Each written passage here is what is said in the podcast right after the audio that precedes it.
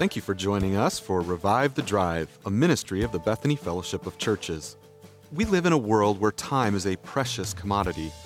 One of the avenues for reviving our souls is the necessary commute to and from the many places our schedules take us. As the wheels of the car begin to turn, join our panel and set the wheels of your mind in motion as you consider the significance and impact of theology on everyday life. Let's listen in as our pastors talk theology. Welcome back to Revive the Drive. I'm Pastor Art Georges, joined in the studio by Pastors Rich Burkle and Daniel Bennett. And this installment of Revive the Drive is Answers to Teen Questions. And in the studio today, we have a couple of teens. First of all, TR Hoffman. TR, can you introduce yourself briefly and then let us know what your question is that we can help with? Yeah, definitely. I'm TR Hoffman, and I'm 15. I'm going to be a junior. I'm homeschooled as well. So I guess my question is, which one of you can do the most one-handed push-ups? Just you know. Well, I'm looking at the three of us, and I would say it's Daniel Bennett. So Rich and I are a little older. I'm thinking we are all equal. Oh, okay, I got you. All right. I'm thinking the answer is zero for all of us. Yeah. Okay, but in all seriousness. Zero time. Daniel is getting on the floor. Let's see it, Daniel. Go ahead. All right. I'll just That's keep doing a great these question. While you guys ask the question. I do no-handed push-ups. I do no push-ups. All right, but in all seriousness, I know there's such a thing as righteous anger, and I hear about that, but where is its place when my brother is really irritating me at the moment? Mm-hmm. Awesome question. The question of the nature of anger. So, How long have you had this question, TR? As long as I've had brothers. Okay. So this is not, and you anticipate continuing to ask it. Yeah, more or less. Not after today. Okay, right. Do you guys have any thoughts about that? You know what? There's a classic passage on anger in Ephesians, and of course it's that passage that says, "Be angry and don't sin," and that's how we get the idea of righteous anger, that it's possible to be angry and yet not sin as a result of being angry. So it's anger in itself is not a sin, and that's what your question kind of assumes, and that is a true assumption, and yet anger all through the Scripture is warned against. And even in that passage, it says, don't give the devil a foothold. Don't let the sun go down on your anger. And one of the fruit of the Spirit, one of the aspects of the fruit of the Spirit is not anger. You know, it's love, joy, peace, patience, kindness, goodness. So anger is not mentioned as the fruit of the Spirit. It's a natural reaction to being hurt. And so it's not wrong to be hurt when other people... Unrighteous anger. Is that what you're, well, I think all anger is a natural reaction to being hurt. So it's not wrong to be, we could discuss this, but it's not wrong to be hurt when someone sins against you. Hmm. It's wrong to be hurt when your pride is sort of offended. But if someone legitimately sins against you and you're hurt, it's not wrong to have anger as a response to that. And yet, of course, you know, in your situation with your brothers, that probably happens. Your brothers sometimes sin against you, and you feel hurt about that, and you respond to that hurt in some angry way. And so the question is, what responses are righteous, and what responses are sinful? That's an interesting perspective, Rich. Here's kind of how I was approaching. Let me see how this meshes with what you're saying. James 4. Describes the source of ungodly anger. I have desires and passions and idolatrous expectations, and those, he said, what is the source of quarrels and conflicts among you? Is not the source your pleasures that wage war in your members? You lust and do not have, so you commit murder. You're envious, cannot obtain, so you fight and quarrel. And so it's the exact opposite of the fruit of the Spirit that you were describing. So when the source of my response is my flesh, these things that I desire, these idols that I have that aren't being worshipped in the way that I want them to be, then my response is anger. And I was thinking of that passage in Ephesians 4, 26, be angry and yet do not sin. Do not let the sun go down in your wrath. My understanding of that has always been that a righteous anger doesn't come from a idolatrous frustration that my needs aren't being met, but my anger is coming from the same source that God's anger is. Some aspect of God's Absolutely. Glory is not being manifested in the way that it should, and so there's anger that God is not being glorified the way that He has. Now, I can't say I've ever achieved that balance perfectly. You know, well, sure. Of only being upset that God's glory is not manifested rightly. Yeah, right.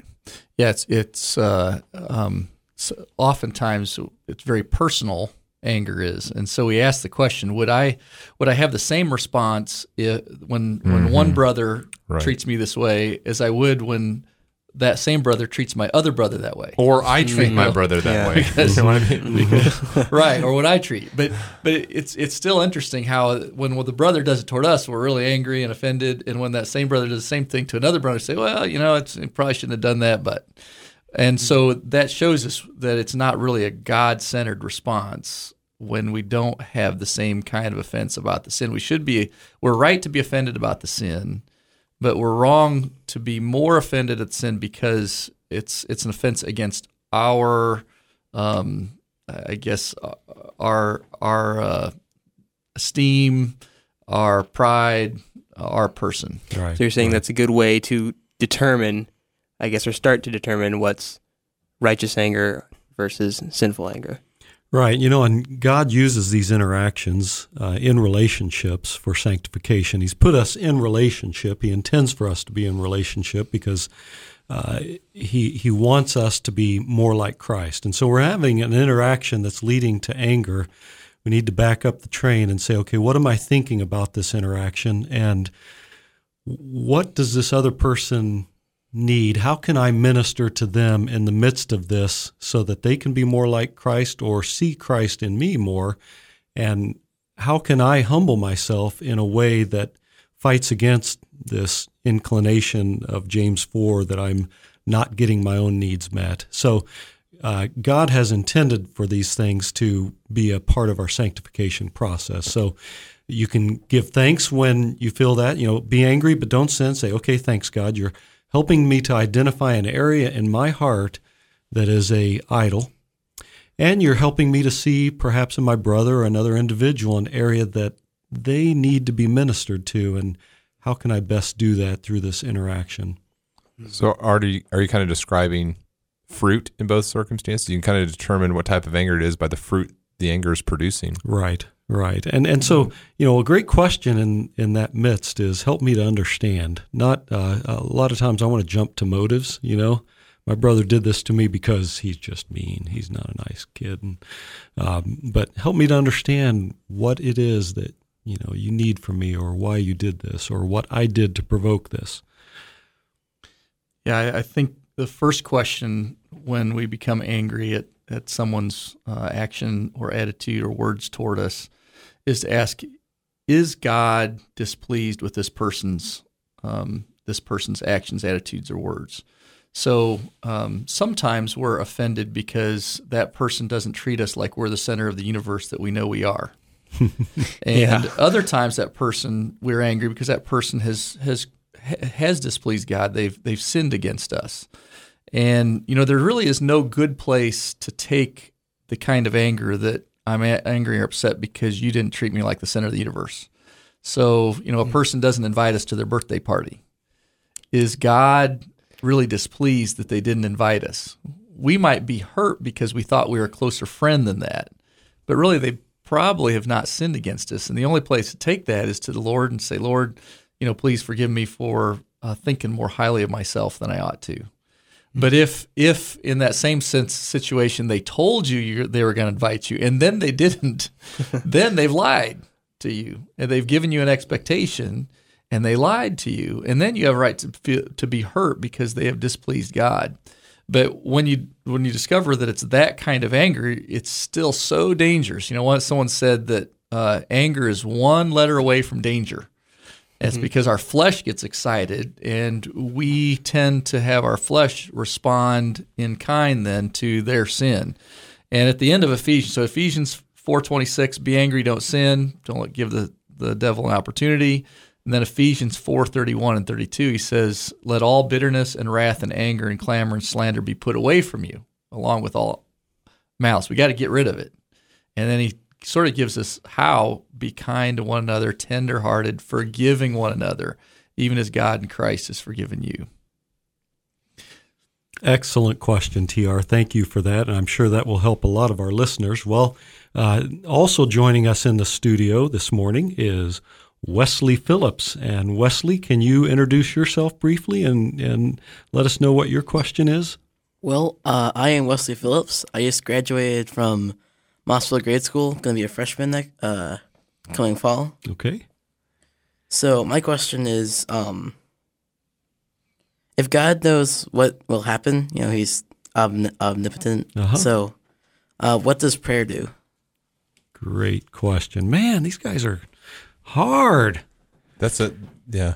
You know, we asked that question of our church one time. I did a survey when I was in grad school, and see the question, or and people had to say whether or not they agreed with the theological statement. And so the statement was, "Prayer changes the way that God acts." Was the statement on the survey? What do you think about that statement? Well, hold on to your first part of your question. Stay the course. I don't really know. Yeah, well, we didn't either, a lot of us. That was the most controversial statement on the whole entire theological survey, was that statement. How does prayer affect the way that God acts? So Wesley thought he was being invited to Revive the Drive, entitled Answers to Teens' Questions. But really, he's being invited to Answers to Pastors' Questions. And the teens are answering. No, that's a great question. You know, so certainly we know that prayer is not the means by which God becomes informed. So it's not as though he's not knowledgeable of every detail behind every need of our life. And prayer is not a means by which I need to give God some knowledge that he doesn't have, either about my circumstances or about what's going on inside of me. Prayer is a means by which we come before the Father to align our will with His and to seek His provision for us. That while God is sovereign and He is omniscient and He is in absolute control, He designs for us to use the instrument of prayer as the means by which we receive His blessing. And so, you know, we may get really theological about would God have blessed us if we didn't pray or did pray, but it's very clearly we do not have because we did not ask, that there is a means, an instrument by which God provides His blessing and His grace to us, and that means His prayer. There are areas in theology or the study of God and really how we relate to Him that are held in tension. We've talked about an earlier one as well, and when we talked about God's election but man's responsibility. And one of the areas that's held in tension is this issue of prayer and God's sovereign will. And Isaiah 46, verses 9 and 10 says, "I am God, and there is no other. I am God, and there is no one like me, declaring the end from the beginning and from ancient times things which have not been done, saying, my purpose will be established, and I will accomplish all my good pleasure." And Ephesians 1:11 says that God works out all things in accordance to the counsel of His will. And so where does our prayer fit in that scenario? Well, again, it's relational. And we see in the person of Christ in the garden a wrestling with the Father's will, and we do that through prayer oftentimes, and prayer is a means whereby God wants to place in our desires what He wants us to have. And so we go to the Lord in prayer, and sometimes He says no. Sometimes He says go. Sometimes He says slow. And so we cling to God, and how we do that is relationally through our prayer. That that passage you mentioned, Isaiah 46, I think is so crucial as we think about these tensions you allude to. A couple of chapters later, Isaiah 48, he talks about the reason he does that. He says, I declared the former things long ago. That's Isaiah 48:3. And then later he says, I declared them to you long ago. Before they took place, I proclaimed them to you so that you would not say, my idol has done them. My graven image and molten image have commanded them. So I think, Wesley, your question is so good because it rightly recognizes there's something unique about God's sovereignty. God is a God who does ordain the things to come from long ago. And an idol can't do that. A false God can't do that. Only our sovereign God can do that. And yet at the same time, he tells us to pray to him. And you come to a passage like Amos 7, and it says, the Lord showed me, it talks about he showed Amos this locust swarm that was coming. And he showed Amos the locusts eating the vegetation of the land. I said, Lord God, please pardon. How can Jacob stand? For he is small. The Lord changed his mind about this. It shall not be, said the Lord. Mm-hmm. And so his beseeching the Lord changed what happened. Same thing. The Lord showed me things being consumed by fire. And I said, Lord, please stop. How can Jacob stand? For he's so small. The Lord changed his mind about this. This too shall not be, said the Lord God. Then there's a third time where he shows him judgment and says, no, this is going to take place. And so what I think you have there is Amos clearly understands that God is a sovereign God and what God has decreed to take place will take place. And yet our prayers interact with him in such a way that God has ordained not just the end, what's going to happen, but he's also ordained the means by which those things are going to take place. And our prayers truly do affect what happens in the universe. And yet even our prayers have been directed by a sovereign God. I think that's kind of how those two things kind of tie together. And of course, we live on this human plane in which it's right for us to see a one-to-one correlation between our actions and God's provision. So, for instance, if you are starving to death and you pray, Lord, nourish my body, and then God sends a grocer to your house to give you food and cook it for you and set it in front of you. And you're saying, no, Lord, I'm waiting for you to nourish my body, nourish my body. Well, that's silly. You're going to starve to death. And you can't say, well, God didn't answer my prayer. God didn't do what I expect. He's sovereign. So if you want to nourish my body, he could have just nourished my body without me eating. But the means by which God intends to nourish your body is that you would take that food and you would eat it. And just as I think that's a fair analogy to how prayer works, is that God says, I will provide for you, but you must ask. And so Jesus in Luke 11, for instance, says, ask and it will be given to you. Seek and you'll find. Knock and the door will be opened. Everyone who asks receives. He who seeks finds. Everyone who knocks will be opened. And so we have a God who delights for us to come to him and invites us to come to him, who is sovereign and who's absolute control and powerful. And he says, this is the means. This is the means, so come and ask. Yeah. So there's a picture that I read once that helped me to kind of think through God's sovereignty and how he wants us to participate with his sovereign plan through prayer. And one author stated it as, God's got this sovereign plan, but he doesn't want to carry us along with it and to accomplish it like a mama cat would carry its little kitten by the scruff of the neck, you know. He would rather it be pictured like a little monkey clinging to its mama, jumping from tree to tree. God wants us to cling to him in the midst of accomplishing his will, looking to him through prayer and clinging rather than to be carried along as the mama cat might carry her kitten. So great question, difficult question, and yet at the end of the day, we remember that we pray because God commands us to, and so we want to be faithful. Samuel would say to Saul, far be it from me to sin and not pray for you. And so we carry that in our hearts as the best answer to a difficult question. Well, thanks for joining us, men, and we'll look forward to seeing you again in the studio shortly with Revive the Drive.